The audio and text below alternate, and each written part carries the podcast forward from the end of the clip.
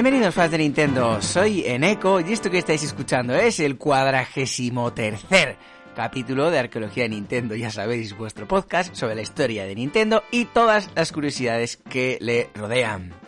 Aquí un impresionado Eneko ante, nuevamente, lo tengo que admitir, ante el recibimiento que están recibiendo estos dos capítulos de la Super Nintendo.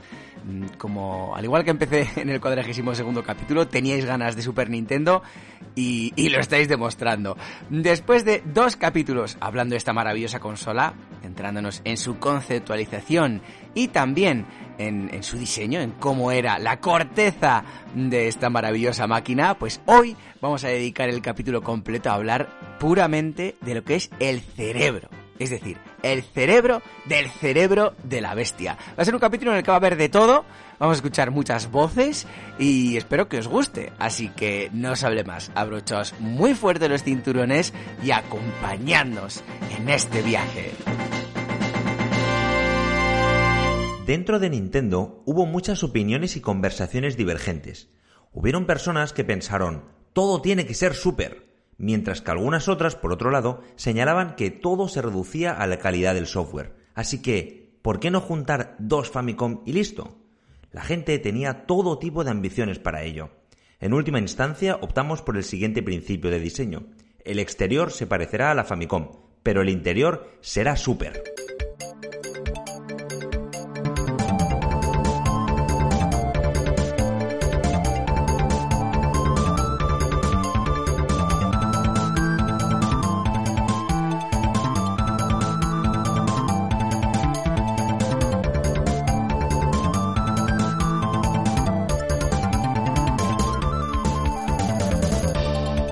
Estas palabras que acabamos de escuchar en la voz de nuestro querido amigo Joel Martín, del canal de YouTube El Escritorio de Joe, fueron pronunciadas por el bueno de Masayuki Uemura, el padre de la Famicom y de la Super Famicom. Ahí es nada, la persona detrás de estas dos maravillosas máquinas. Bueno, pues estas declaraciones, así como otras igual de interesantes que iremos escuchando a lo largo del capítulo de hoy, las pronunció para la revista Just Games hace la friolera de veintidós años, en el año dos mil. Estas palabras sirven, pues, eh, para ver la filosofía que siguió a la hora de conceptualizar la Super Famicom. Aunque bueno, todo hay que decirlo, cuando dice que el exterior se parecerá a la Famicom, bueno, no es que eso acabase siendo así al cien por cien. A lo mejor se refería a que no sería una consola físicamente muy pretenciosa o vanguardista. Bueno, pues en ese caso sí que estaría en lo cierto. Pero bueno, en cualquier caso, en lo que me quiero centrar es en esa declaración de el interior será súper. En ese caso creo que estamos de acuerdo en que la Super Famicom por dentro era algo realmente súper. Y precisamente de eso va a tratar el capítulo de hoy. Ya os digo desde ahora que va a ser un capítulo un poco poco convencional, eh, con alguna intervención que otra y detallando aspectos técnicos, eh, cosa que en otras ocasiones no hemos hecho.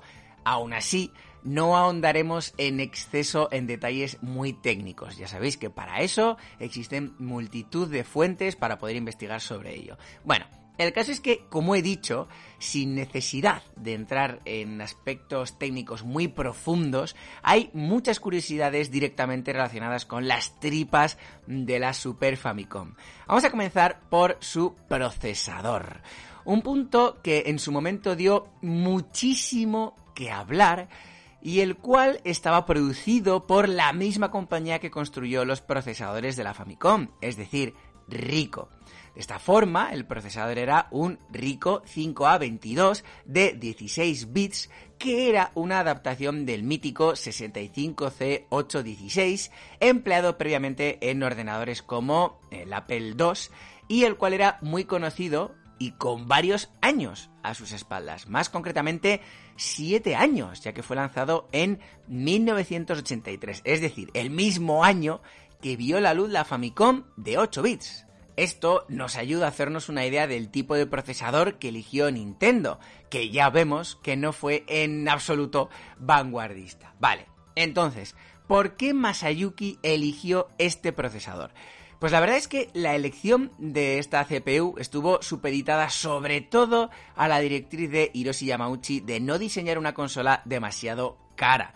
Ya contamos en nuestro octavo capítulo cómo Yamauchi fue muy estricto con el precio de la Famicom, poniendo el objetivo inicial de diez mil yenes, lo cual era una absoluta locura en aquel momento.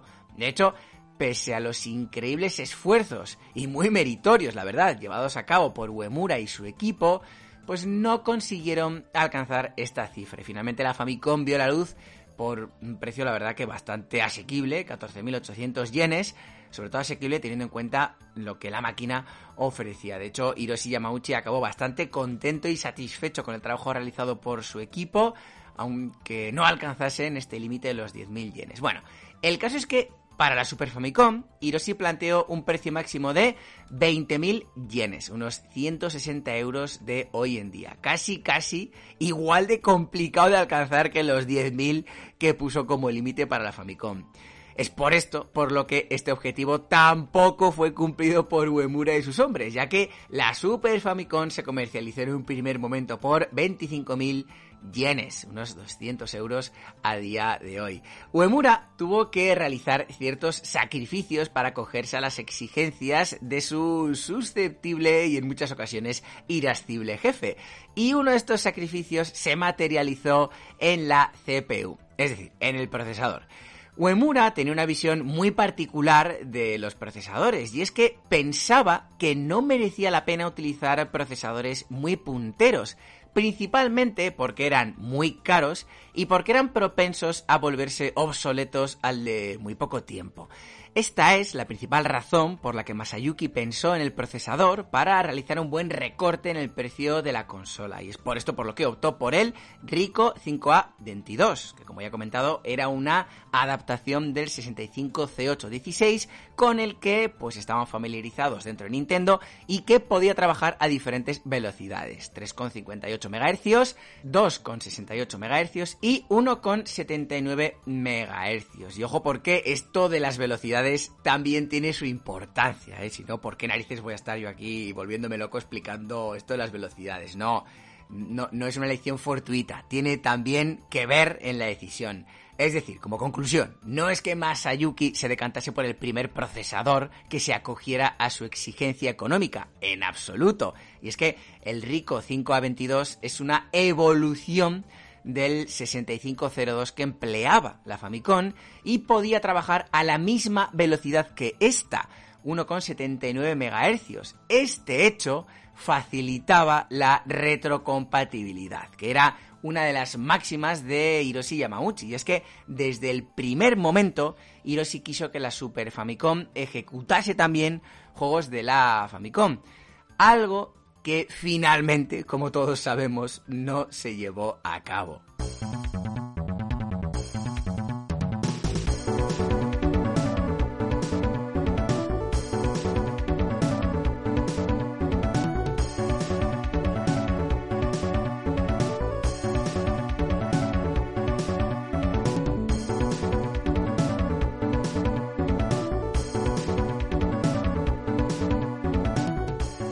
Todo esto, el principal problema que presentaba el Ricoh cinco A veintidós es que al ser un chip modesto, aún empleando su mayor potencial, es decir, los tres coma cincuenta y ocho megahercios, era significativamente inferior y por lo tanto mucho más lento que el de Mega Drive, que pese a ser una consola lanzada al mercado dos años antes que la Super Famicom, pues su procesador tenía una velocidad de siete coma seis megahercios, es decir, más del doble que el empleado por la compañía de Kyoto. Es por esto por lo que, a priori, los juegos de Super Famicom no podrían alcanzar la rapidez de los de la Mega Drive, y esto es algo que Sega supo aprovechar al máximo. Tenemos el ejemplo perfecto de Sonic, que fue una de las mayores armas de Sega y que precisamente explotaba esta rapidez del microchip de siete coma seis megahercios. Evidentemente, esta diferencia en el microprocesador y en la velocidad de cada consola fue algo empleado por Sega en esa legendaria guerra que libraron Mega Drive y Super Nintendo. Y además, supo venderlo de una forma muy especial y que a mí personalmente me parece una auténtica genialidad, y es que Sega vendió al consumidor que la Mega Drive contaba con un elemento llamado Blast Processing, que era algo súper secreto y que hacía que juegos como el Sonic o como el Eco de Dolphin pues corriesen mucho más rápido que los juegos de Super Nintendo. Esto del Blast Processing fue empleado sobre todo en Estados Unidos y podemos escucharlo, por ejemplo, en este mítico anuncio de televisión estadounidense que, primero, lo voy a poner, son solo treinta segundos, está en inglés, pero bueno, no os preocupéis, que luego pasaré a explicar en detalle eh, qué era lo que se presentaba y la verdad que a mí me parece algo súper chulo, así que lo voy a poner. The Sega Genesis has Blast Processing. Super Nintendo doesn't. So what's Blast Processing do?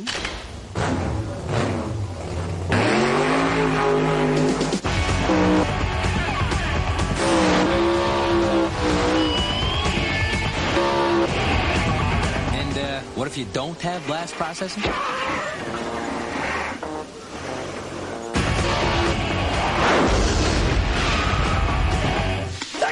Bueno, ¿y qué es lo que presenta este maravilloso anuncio que se entronca de lleno en esa guerra que acontecía a inicios de los noventa entre Sega y Nintendo? Bueno, pues básicamente lo que hace es comparar la Sega Mega Drive con la Super Nintendo, diciendo que la Mega Drive tiene Blast Processing y Super Nintendo no. ¿Y qué es lo que implica esto? Bueno, pues en ese momento salen dos coches, sale un Fórmula uno con una televisión adherida a su parte trasera, en la que se está ejecutando el Sonic, y bueno, pues escenas de, de un coche a gran velocidad, diferentes gameplays de juegos, pues como el Eco de Dolphin o el Sonic, y mensajes como eh, una acción súper rápida. Y luego sale una furgoneta súper antigua con una televisión detrás, con el Super Mario Kart ejecutándose, y bueno, pues la furgoneta ahí yendo ahí poquito a poco andando, pues una manera de expresar que con la Super Nintendo vas a jugar a juegos que van a ir muy lento y con la Mega Drive vas a jugar a juegos a una velocidad pues impresionante. A mí de verdad que es un anuncio que os recomiendo ver, os voy a dejar el link en la descripción de este episodio por si queréis verlo. Lo más curioso de todo es que Sega nunca explicó en qué consistía esto del Blast Processing, que tanto promocionaban, como ya he dicho, sobre todo en Estados Unidos. Y es que realmente el Blast Processing era mentira. Y esto no lo digo yo, lo dijo el propio Scott Bales, productor senior en Sega América en aquella época, y que en unas declaraciones en el año dos mil quince desveló que eso del Blast Processing era un simple truco de marketing. Aunque, bueno, realmente no era tanta mentira. O sí, no sé. Aunque nos vayamos por las ramas, creo que es muy curioso ahondar un poquito más en este tema, ya que es algo tan típico de aquella época, tan propio de aquella fantástica guerra que mantuvieron Sega y Nintendo, que merece la pena profundizar un poco más. Y para esto, eh, no lo voy a explicar yo, ¿vale? Porque es un concepto un poco complicado de explicar, y es que he encontrado un vídeo en YouTube que lo explica perfectamente. Es un vídeo de Hobby Consolas, un vídeo que se llama ¿Sega nos engañó con el Blast Processing de Mega Drive? Aprende con Hobby Basics. Es un vídeo en el que sale el famosísimo eh, periodista de videojuegos Daniel Quesada explicando pues toda esta historia, qué es el Blast Processing y todo eso. Y como lo explica también, pues os voy a poner un pequeño extracto de este vídeo. De hecho, contacté con el mismo Daniel por Twitter y le expliqué, le dije, mira, pues eh, soy Eneko de Arqueología de Nintendo, hay un vídeo muy bueno en el que explicas qué es el Blast Processing, ¿te importa que utilice parte de este vídeo en un capítulo? Y me dijo muy amablemente que por supuesto que podía utilizar este corte que os voy a poner ahora, siempre y cuando mencione la fuente. La fuente ya la he mencionado, en el canal de YouTube Hobby Consolas, un vídeo que se llama Sega nos engañó con el Blast Processing de Mega Drive, aprende con Hobby Basics. Y os voy a poner el link también en la descripción de este capítulo, así que sin más dilación vamos a escuchar parte de este vídeo en el que Daniel nos explica qué es esto de el Blast Processing. En realidad no existía, pero sí existía. Vamos a ver si, si lo entendemos. Por un lado, eh, Sega pues hacía publicidad de este Blast Processing diciendo pues que era algo que hacía como la Mega Drive fuera más rápida, más potente, más veloz. Eso es lo que no era cierto. El Blast Processing como tal no existía como una tecnología que hiciera más potente la Mega Drive. Entonces, ¿qué era el Blast Processing? Pues en realidad era una técnica muy a bajo nivel de Mega Drive que permitía que a medida que se iba pasando eh, cada, cada imagen, a medida que se iba refrescando cada imagen, Mega Drive era capaz de bombardear información de tal forma que entre que bajaba una línea y otra podía meter nueva información de color en la imagen. ¿Y qué significa esto? Significa que en realidad Mega Drive podía mostrar más colores en pantalla de los que sobre el papel podía mostrar, así que podía alcanzar los doscientos cincuenta y seis colores eh, simultáneamente, algo que parecía imposible en Mega Drive. De ahí viene lo de Blast Processing, porque lo de Blast era como que iba bombardeando información de forma constante para poder meter más colores en imagen. En realidad, técnicamente es posible, pero en sentido práctico es casi imposible de conseguir, porque necesitarías una sincronización total con la línea de escaneado que va bajando en la imagen, acertar píxel a píxel. Si te equivocas, la imagen se distorsionaría y veríamos pues aparato de color un poco raro. Vamos, que en sentido práctico era muy difícil, tan difícil que no existe ni un solo juego que lo haya hecho. Con el paso del tiempo, ya después de la muerte de Mega Drive, sí ha habido gente que ha conseguido llevar a cabo el Blast Processing, pero solo para hacer imágenes estáticas. Era imposible poderlo llevar a cabo con un juego porque utilizaba todo el poder computacional del Motorola sesenta y ocho mil de Mega Drive, el procesador principal, de tal forma que no quedaba espacio para procesar nada más. Se supone que sobre el papel, gracias al apoyo del Mega C D, sí podríamos tener ese poder computacional extra para poder hacer algo, pero vamos, que no se hizo. Entonces, ¿qué pasa? Que Sega ens roba, nos lo inventaron aquí el concepto de Blast Processing. Según cuentan, lo que pasó es que, bueno, uno de los, eh, de los principales programadores que estaban intentando vender un pitch a la propia Sega a nivel interno con todo lo que se podía hacer con Mega Drive y Mega C D, empezaron a explicar este concepto del Blast, ¿no? De, de ir aportando información de forma constante, y la gente de marketing dijo, Blast, qué nombre más guay, ¿no? Con esto podemos hacer ahí algo muy chulo. Y pues en las campañas se empezaron a meter lo de Blast Processing, y el señor que había dicho el pitch, pero si yo no he dicho esto, pero si esto, esto no es lo que hace. Blast Processing. La cuestión es que cuando ya se enteró, pues bueno, pues ya la campaña estaba en marcha, Sega estaba ahí vendiendo un, el oro y el moro con, con el Blast Processing, cuando en realidad no era esa tecnología. Había algo dentro, sí, como hemos explicado, pero en realidad era casi impracticable y desde luego no se llegó a utilizar.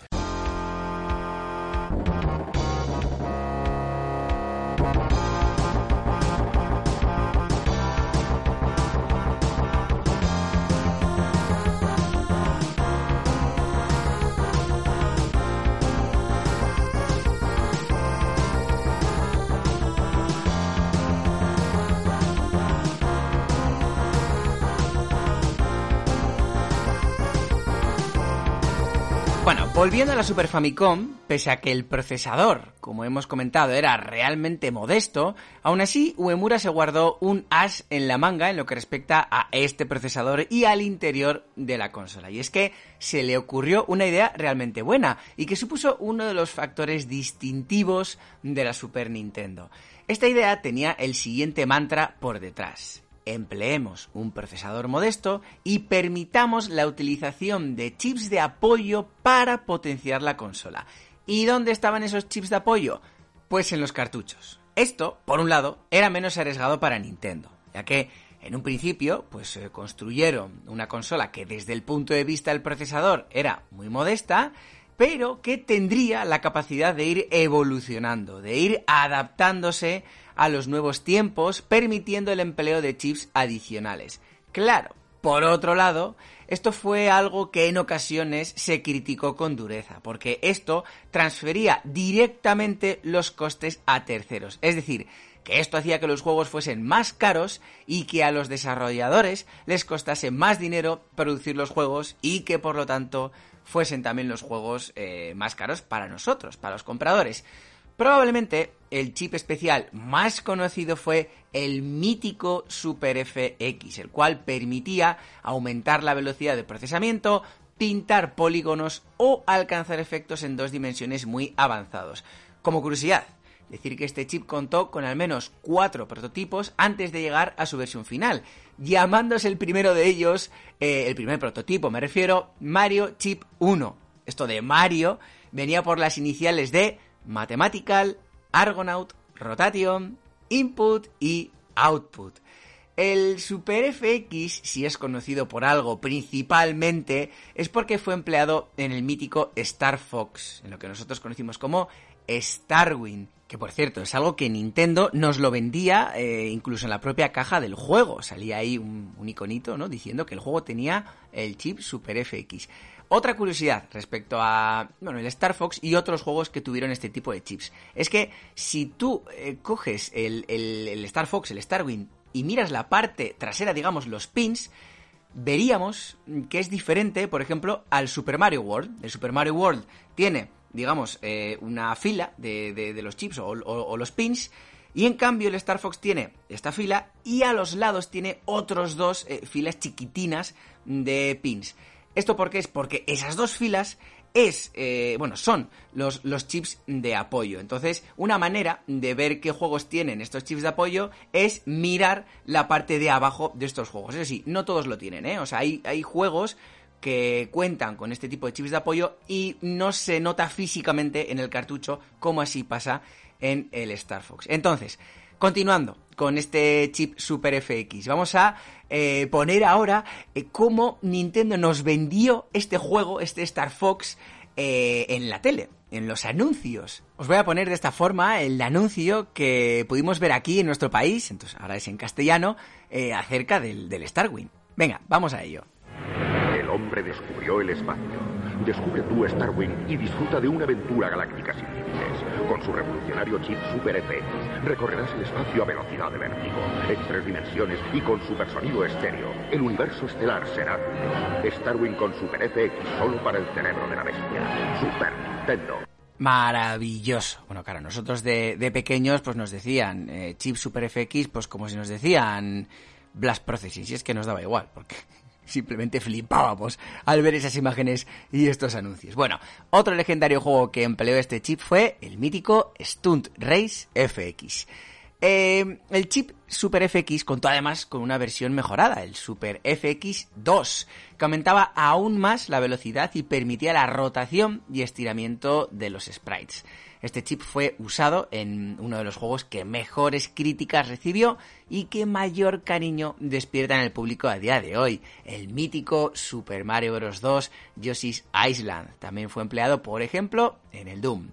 Tenemos más ejemplos de chips de apoyo, como el C X cuatro, creado por Capcom para el Mega Man X dos y Mega Man X tres, y que se empleaba para mejorar las transparencias y los cálculos trigonométricos. Más ejemplos, el S A uno, empleado para la compresión de datos y aumentar la velocidad. Se empleó en el Super Mario R P G, Kirby's Superstar o Kirby's Dream Land tres. Y bueno, el número de chips especiales existentes es realmente inmenso y podría estar aquí horas hablando de ellos. No me voy a enrollar, pero bueno, otros dos muy conocidos. El S D D uno, empleado para la compresión de gráficos y crucial para llevar el Street Fighter Alpha dos a Super Nintendo.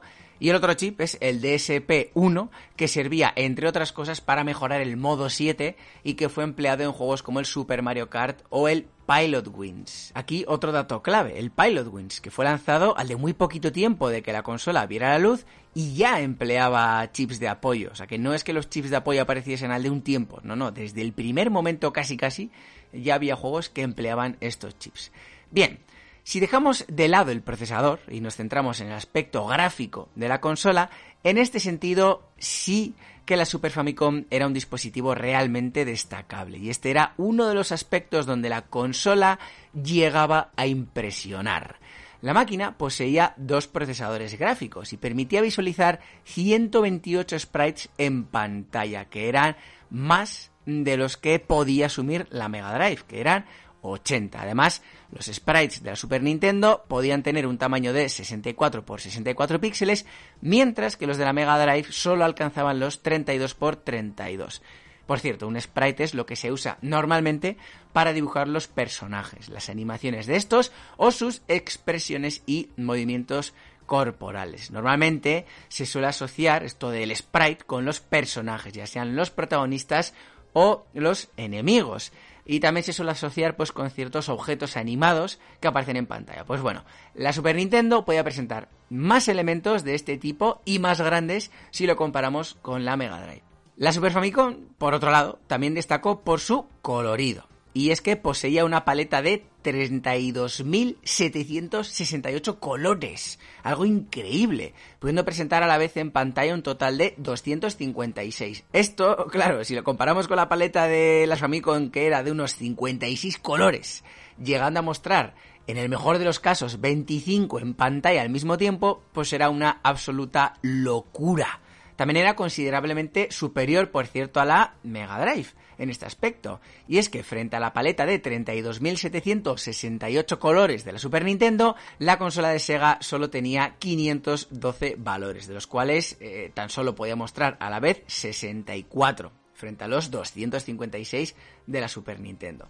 Todo esto también permitía el poder programar efectos especiales realmente impresionantes para la época, como por ejemplo transparencias, algo que a día de hoy pues nos parece algo de lo más normal. Bueno, pues eh, en su momento fue toda una revolución. La Super Nintendo podía hacerlo y bueno, pues era la verdad que un efecto bastante chulo en, en aquella época. Eso sí, aunque gráficamente la Super Nintendo era mejor que la Mega Drive, si hablamos de resolución, la consola de Sega era mejor que la de Super Nintendo.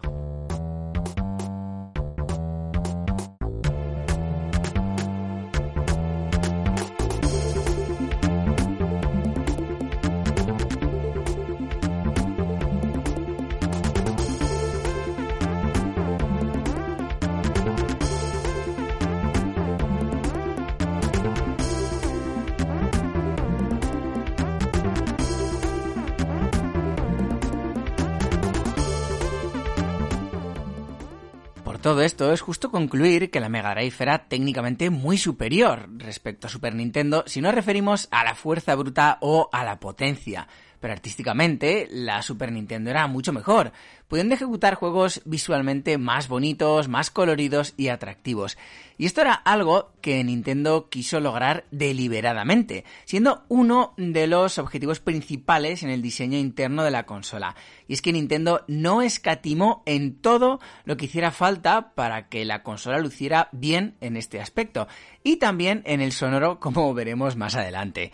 Vamos ahora a hablar de otro de los aspectos que hicieron del cerebro de la bestia esa máquina tan especial y única. La Super Famicom ponía a disposición de los programadores ocho modos diferentes de visualización gráfica.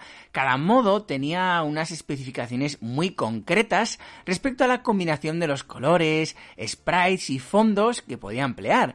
Con todo esto, dependiendo de las necesidades concretas de programación, pues los desarrolladores escogían entre un modo u otro. No era lo mismo programar, por ejemplo, una pantalla de título que una viñeta animada a modo de vídeo o una situación en la que Mario estaba saltando como un loco de arriba abajo. Como curiosidad, decir que el modo más empleado fue el modo uno. Y lo más normal es que todo esto de los ocho modos se hubiera quedado en una simple curiosidad para jugones muy interesados en las tripas de la propia consola. Pero hubo un factor concreto que hizo que esto de los modos tuviese una atención mediática realmente inesperada, saltando a los medios más generalistas y siendo algo conocido casi casi por el público general. La razón de esta inesperada situación fue un modo concreto, el último y octavo modo, el modo siete. Que era el octavo, ya que el primer modo era el modo cero. El modo siete, además de ser un podcast sobre videojuegos de unos amigos míos dominicanos que les recomiendo desde aquí siempre que puedo, eh, bueno, pues además de esto, modo siete eh, era un modo gráfico muy diferente al resto, ya que tan solo permitía gestionar un único plano de doscientos cincuenta y seis colores. Eso sí, permitía rotar, estirar y crear efectos de zoom sobre este plano. Con todo esto, lo que permitía era modificar el fondo del juego, pudiendo generar efectos de distorsión, de espiral y, sobre todo, dar una sensación de perspectiva, de una sensación de profundidad. Y, al fin y al cabo, permitía al jugador experimentar un efecto de pseudo tres dimensiones. Se ha escrito y se ha hablado muchísimo acerca del modo siete, aunque para poder entender y descubrir adecuadamente este modo, voy a basarme en un genial ejemplo que podemos leer en el libro La Biblia de Super Nintendo, publicado por Minotauro Games en el año dos mil dieciocho. Para entender el modo siete, tenemos que imaginarnos un gran folio pintado, pero gigantesco, un folio gigantesco pintado con, por ejemplo, un circuito de Super Mario Kart. Ahora tenemos que imaginarnos una cámara de vídeo en una posición de cuarenta y cinco grados sobrevolando este folio. alejándose, acercándose, girando, rotando y permitiendo así que en un plano de dos dimensiones se generen efectos de relieve y profundidad. Es algo muy similar a cómo se grababa antaño la mítica escena de créditos iniciales de Star Wars, que la grababan pues exactamente como acabo de mencionar, era un folio en el que estaba todo el, el típico texto y poco a poco iba pasando una cámara en cuarenta y cinco grados, eh, iba yéndose hacia arriba, digamos, recorriendo todo el folio escrito y que nosotros al final acabamos viendo que parece que las, las letras van cayendo de arriba abajo haciéndose cada vez más grandes. Pues no, lo siento mucho, igual es desmitificar un poco el mito, pero bueno, es un folio muy grande, alargado y una cámara poco a poco moviéndose. Además de todo esto, el modo siete también permitía dar la sensación de acercar o alejar objetos o personajes. Por ejemplo, si habéis jugado al Super Mario World, eh, ¿os acordáis en la batalla final cuando Bowser se acercaba hacia nosotros ocupando toda la pantalla? Pues bueno, eso era gracias al modo siete. Todo esto del modo siete, evidentemente, se convirtió en toda una herramienta de marketing, aunque Nintendo no lo vendió como Sega vendió el Blast Processing, debido a que, bueno, el modo siete no dice nada. Es como si te dijera tipo trece o yo qué sé. En cambio el Blast Processing, pues bueno, aunque no sepas lo que es, pues impresiona. Entonces Nintendo lo que te vendía era, pues lo que te decían los anuncios era pues que la Super Nintendo permitía rotaciones, permitía efectos en tres dimensiones y tal y cual. Pero sí es cierto que en algunos anuncios de Nintendo se nos vendió el modo siete tal cual. Os voy a poner ahora un ejemplo concreto de cómo Nintendo nos describió la Super Nintendo y todo esto del modo siete en el mítico V H S que regaló Hobby Consolas en mil novecientos noventa y dos y llamado Lo Super Super de Super Nintendo. De los cinco microprocesadores, el de vídeo posee un chip único y nunca visto en el mundo de los videojuegos, el chip M D siete. Gracias al M D siete, Super Nintendo consigue movimientos increíbles como ampliación de los sprites, rotación de trescientos sesenta grados y superreal sensación de tres dimensiones. Nada de arriba abajo, derecha izquierda. Con Super Nintendo llega la auténtica tercera dimensión.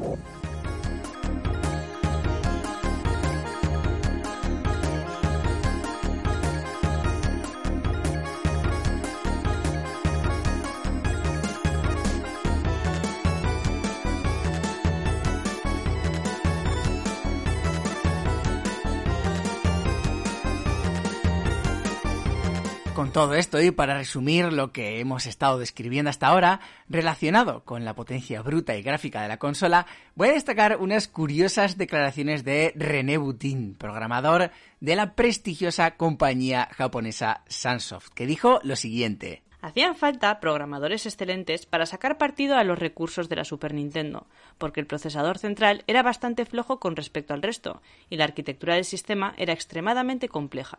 Teníamos la costumbre de llamarla la falsa dieciséis bits, ya que era una consola de ocho bits customizada con algunas funcionalidades de dieciséis bits.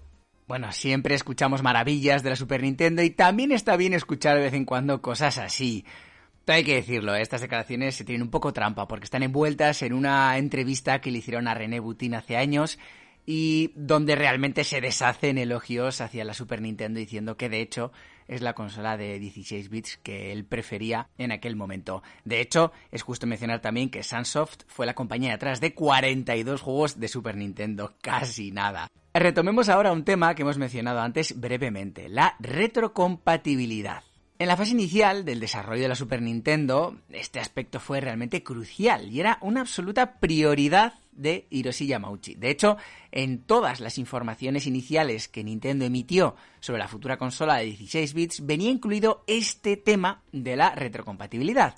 El equipo trabajó en ello. De hecho, incluso el procesador se eligió pensando en esta funcionalidad, como ya hemos comentado antes.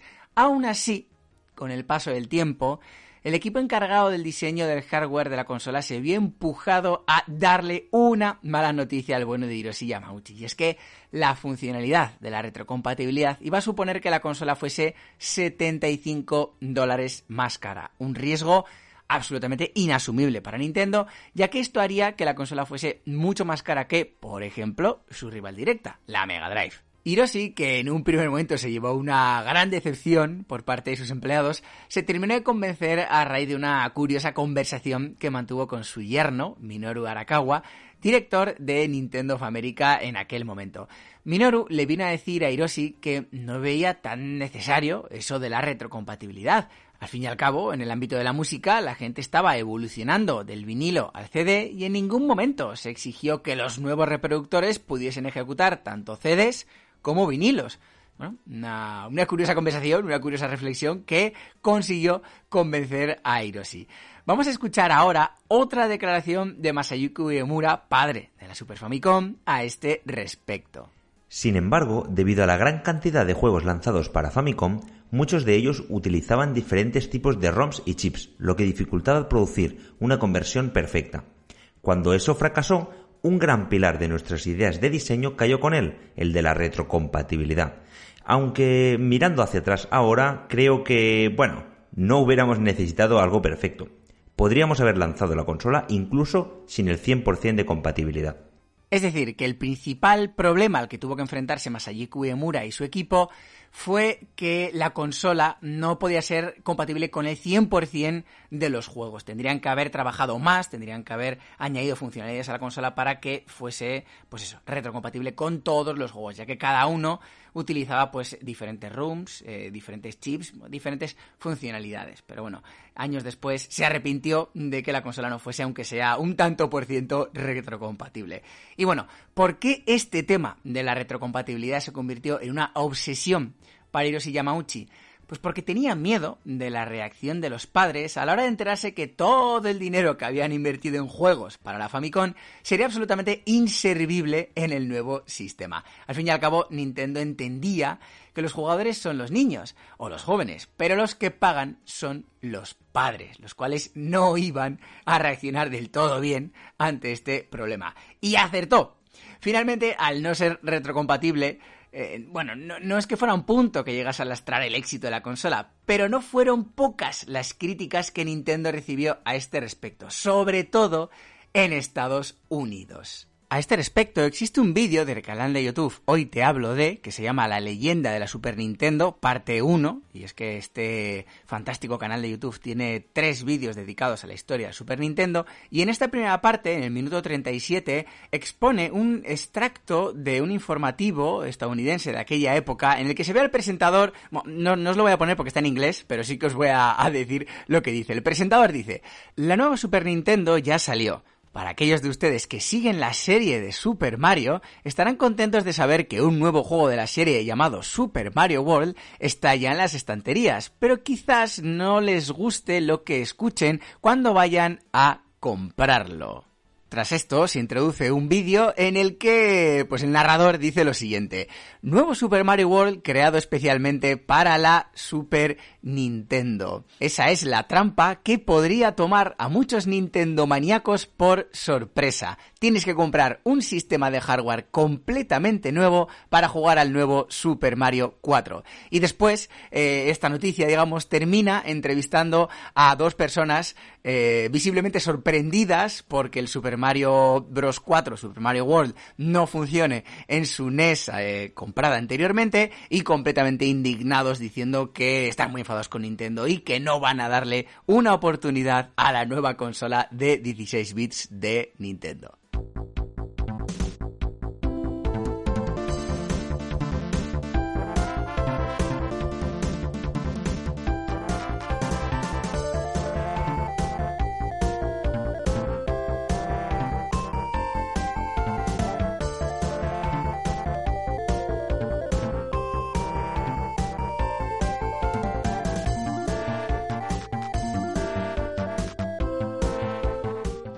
Vamos ya enfilando la recta final de este capítulo, y para ello vamos a hablar de otra de las claves de Super Nintendo, de por qué fue tan grande esta consola. Y es que vamos a hablar de el sonido, de sus chips de sonido. Y para ello, evidentemente, como siempre hacemos en Arqueología Nintendo, cada vez que hablamos de música y de, y de chips de sonido y todo eso, pues eh, abuso vilmente de la confianza que tengo en Iván García. Eh, Iván García es musicólogo, es el conductor y director de ese maravilloso, fantástico y premiado podcast eh, Pixel Sonoro, y por encima de todo es un buen amigo. Así que os voy a dejar, yo simplemente le dije, oye Iván, mándame un audio contándome todo lo que quieras y todo lo que sepas eh, sobre el chip de sonido de Super Nintendo, sobre cómo sonaba Super Nintendo y por qué. Y él me ha enviado esto. Me ha dicho que sabe mucho más, pero que bueno, que ha tenido que condensarlo todo en seis minutos. Y esta vez, mmm, estados muy atentos a la curiosidad que une al chip de, bueno, a los chips de Super Nintendo, que la cuenta al principio porque es eh, absolutamente fantástica la curiosidad. Y además, eh, Iván se ha permitido el lujo de hacer una especie de modo de experimento en este audio, por lo que si en algún momento eh, de este audio, de, de su intervención, escucháis o no escucháis algo raro, no os preocupéis, todo va bien. Así que venga, os dejo con el bueno de Iván.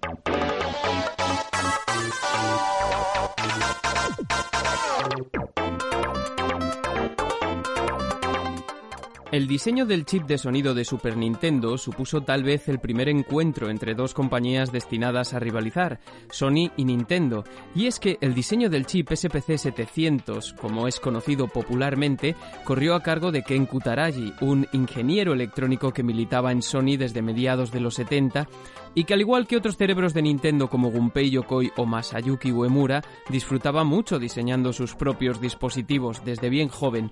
Ken Kutaragi siempre fue una persona apasionada por el desarrollo de la tecnología, más que quizá por los videojuegos, y de hecho tomó contacto con Nintendo en un momento en el que Sony ni siquiera estaba interesada en esta industria. Y lo hizo, cuentan diversos medios, tras haber visto a su hija pequeña jugar con una N E S, algo que despertó sumamente su interés y le llevó a ofrecerse a Nintendo para diseñar su nuevo chip de sonido.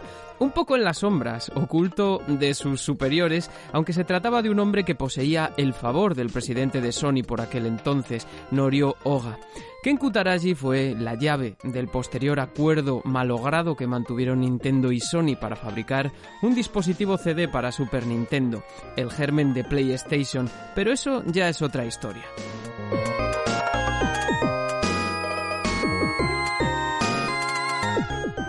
Pero ya entrando en el chip de sonido en cuestión, no se exagera nada si se dice que fue un chip muy avanzado para su tiempo, puesto que funcionaba bajo principios similares a las tarjetas de sonido Wavetable más modernas, que reproducía sonido a partir de samples a lo largo de sus ocho canales. Vale, ¿y cómo funciona entonces el chip de sonido? Pues para empezar hay que aclarar que aunque se conozca típicamente como S P C setecientos, el chip de sonido de Super Nintendo tuvo varios componentes. Por un lado, lo que conocemos como S P C setecientos era, en resumidas cuentas, un coprocesador dedicado de ocho bits encargado de regular las instrucciones que le mandaba a un chip procesador de señal digital. Es decir, que el chip de Super Nintendo son en realidad dos chips. Este chip procesador de señal digital de dieciséis bits sí que era el lugar en el que se originaba la señal digital y donde se encuentran los registros que le confieren a Super Nintendo sus características sonoras intrínsecas, que eran muchas y muy complejas de aplicar algunas de ellas, como son la capacidad de modular tonos utilizando un principio parecido al de la síntesis F M, la posibilidad de añadir efectos como el delay con el que se creaba una reverb también, añadir ganancia, modificar la envolvente, añadir filtros de paso de la onda y también una sorprendente posibilidad que he leído en varios sitios que era la de invertir la onda de los canales estéreo para crear una sensación de sonido envolvente, de tal modo que el oyente tenía la sensación de que la música estaba como dentro de su cabeza.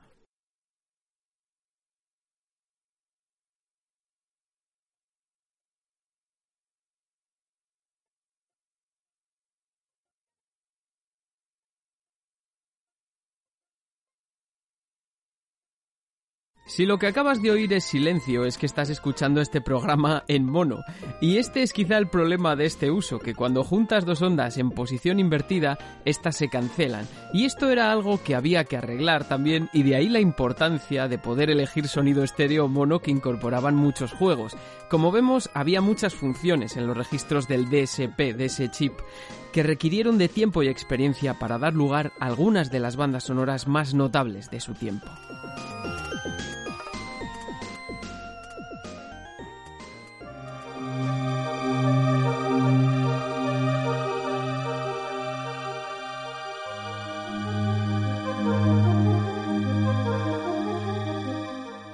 Todo esto suena genial, pero Super Nintendo tenía un problema y bastante grande.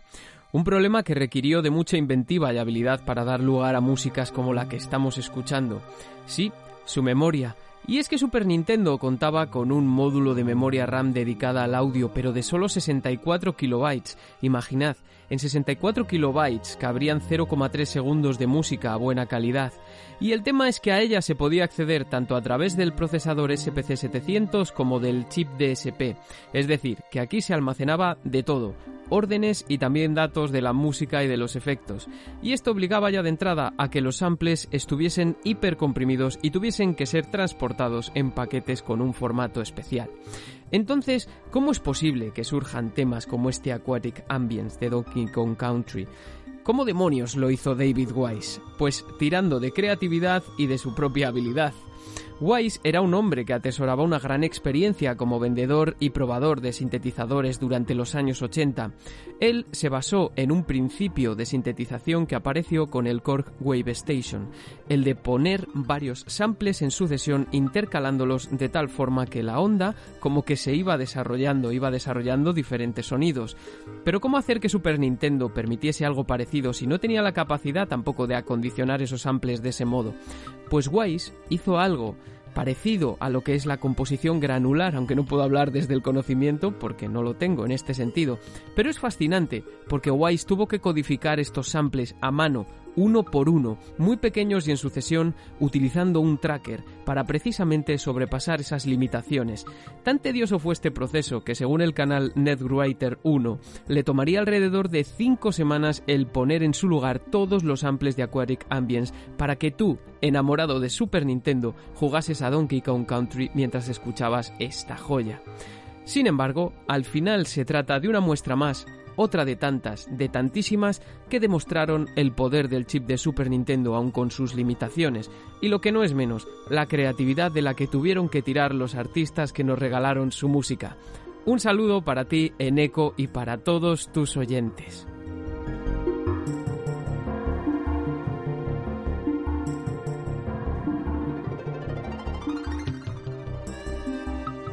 Bueno, como siempre, fantástica la intervención de Iván, que siempre le digo, como cada vez que le llame, me siga mandando audios así de excelentes, es que no voy a dejar de abusar de su confianza. Iván, muchísimas gracias. Y a todos los oyentes, ya sabéis, si queréis, eh, esta es una pequeña perla de lo que podéis escuchar en su podcast, Pixel Sonora, así que si queréis escuchar más a Iván, pues eh, os recomiendo encarecidamente que os paséis por su podcast. Eh, bueno, para terminar, ya vamos a dejar de lado el, el sonido, el, el audio, porque yo no voy a poder aportar nada más. Bueno, más allá de destacar nuevamente la curiosidad que ha comentado al principio Iván, esa grandísima curiosidad que une eh, a Nintendo y Sony. Eh, el hecho de que el chip de sonido lo diseñase Ken Kutaragi, el que años después sería conocido como el padre de la PlayStation. A mí me parece, la verdad, que un hecho bastante reseñable. Y bueno, para terminar, y dejando de lado, como ya he dicho, todo este apartado sonoro, eh, vamos a terminar con unas declaraciones muy interesantes de Masayuki Uemura que yo creo que nos tendrían que hacer reflexionar a todos y a todas sobre todo esto de la Super Nintendo, la Mega Drive, la guerra de consolas y todo eso. Ahí va. Entonces, la próxima cosa super en nuestra lista fueron los gráficos. Pensé que seguramente esto por sí solo no justificaría que la gente comprase una consola nueva, pero estaba muy equivocado. La superficialidad del mundo puede ser bastante cruel. Todos saltaron de la Famicom a la Super Famicom de inmediato. Cualquier cosa por una cara bonita, como dicen. Simplemente le pusimos pintalabios a una idea antigua, pero fue muy elogiada de todos modos. Evidentemente los juegos son muy importantes, pero los gráficos y las imágenes son las que se apoderan del corazón y la mente, y eso es algo que aprendí muy claramente de la Super Famicom. Nuevamente unas maravillosas y apasionantes declaraciones de Masayuki Uemura, que pronunció hace aproximadamente veintidós años, realmente despellejando su propia invención. Bueno, igual no despellejando, pero bueno, vemos cómo califica a la Super Famicom de una idea antigua con pintalabios. Me parece apasionante, y esto es ya una reflexión personal, que muchas personas se pegasen en el pasado por defender una u otra consola, y a que a día de hoy existan personas para las que la Super Nintendo es un territorio sagrado en el que hay que entrar, describir y detallar con pies de plomo o con un nivel casi religioso de pulcritud, mientras el padre de esta consola la describe de este modo. Pero bueno, con esto yo creo que ya hemos conseguido más o menos describir cómo era la Super Famicom, tanto por fuera, algo que hicimos en nuestro pasado capítulo, como por dentro, que es algo que hemos hecho hoy. Y antes de terminar, vamos a volver nuevamente a julio de mil novecientos ochenta y nueve, momento en el que Hiroshi lleva a cabo un segundo evento para la prensa, presentando un prototipo muy avanzado de la Super Famicom. Me gustaría destacar este evento porque tiene que ver con el precio de la consola y con sus microchips, entre otras cosas. El caso es que en aquel momento Nintendo confirmó que la consola aún necesitaría al menos un año más para ver la luz. Los motivos oficiales que aportó Nintendo en aquella época para, para justificar este retraso fueron dos, que en conjunción pues materializan el mencionado retraso. La primera de las razones es la escasez de chips, mientras que la segunda de las razones es que la Famicom y la N E S aún seguían dando muchas alegrías a Nintendo y que aún seguían produciendo miles y miles y miles de consolas. Nintendo comentó en ese momento que al mes se fabricaban como mínimo tres millones de chips semiconductores para ser empleados en la producción de sus consolas de ocho bits, lo que implicaba que si Nintendo se metía en ese momento con la producción en masa de la Super Famicom, pues eso iba a conducir a un necesario incremento en el precio de la consola, precisamente por el elevado precio de los chips en aquel momento de escasez. Es decir, que el éxito de la consola de ocho bits de Nintendo, sobre todo en el extranjero, ya que en el ochenta y nueve es cuando la N E S directamente revienta en el extranjero, pues eh, este éxito es lo que inevitablemente conduce al retraso en el lanzamiento de la Super Nintendo. La nueva fecha de lanzamiento prevista, agosto de mil novecientos noventa, fecha que tampoco se cumple, fijando en aquel momento la fecha final del lanzamiento de la Super Famicom. Esta vez sí que lo iban a cumplir, el veintiuno de noviembre de mil novecientos noventa, un día para la historia.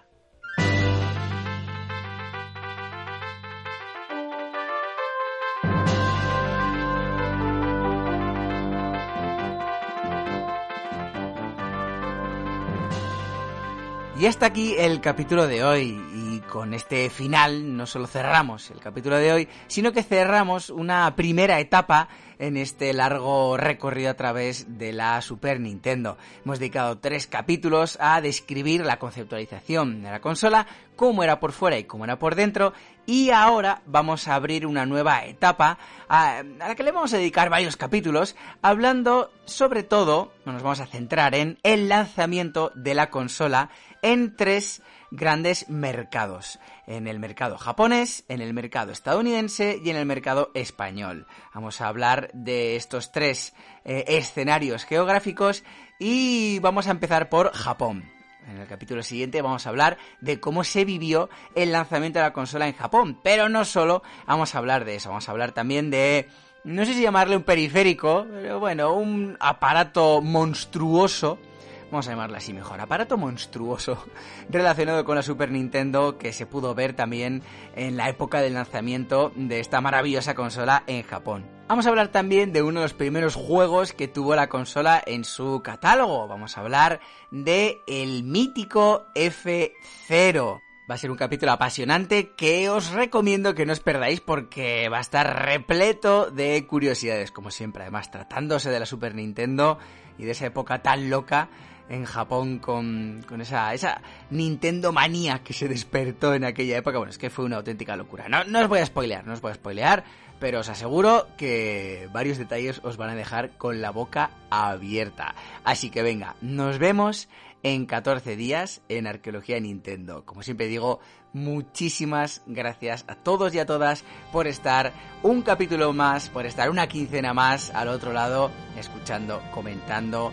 Eh, noto, noto vuestro calor, así que no tengo otra cosa que hacer que daros las gracias de todo corazón. Ya sabéis que sin vosotros y sin vosotras esto sería absolutamente imposible.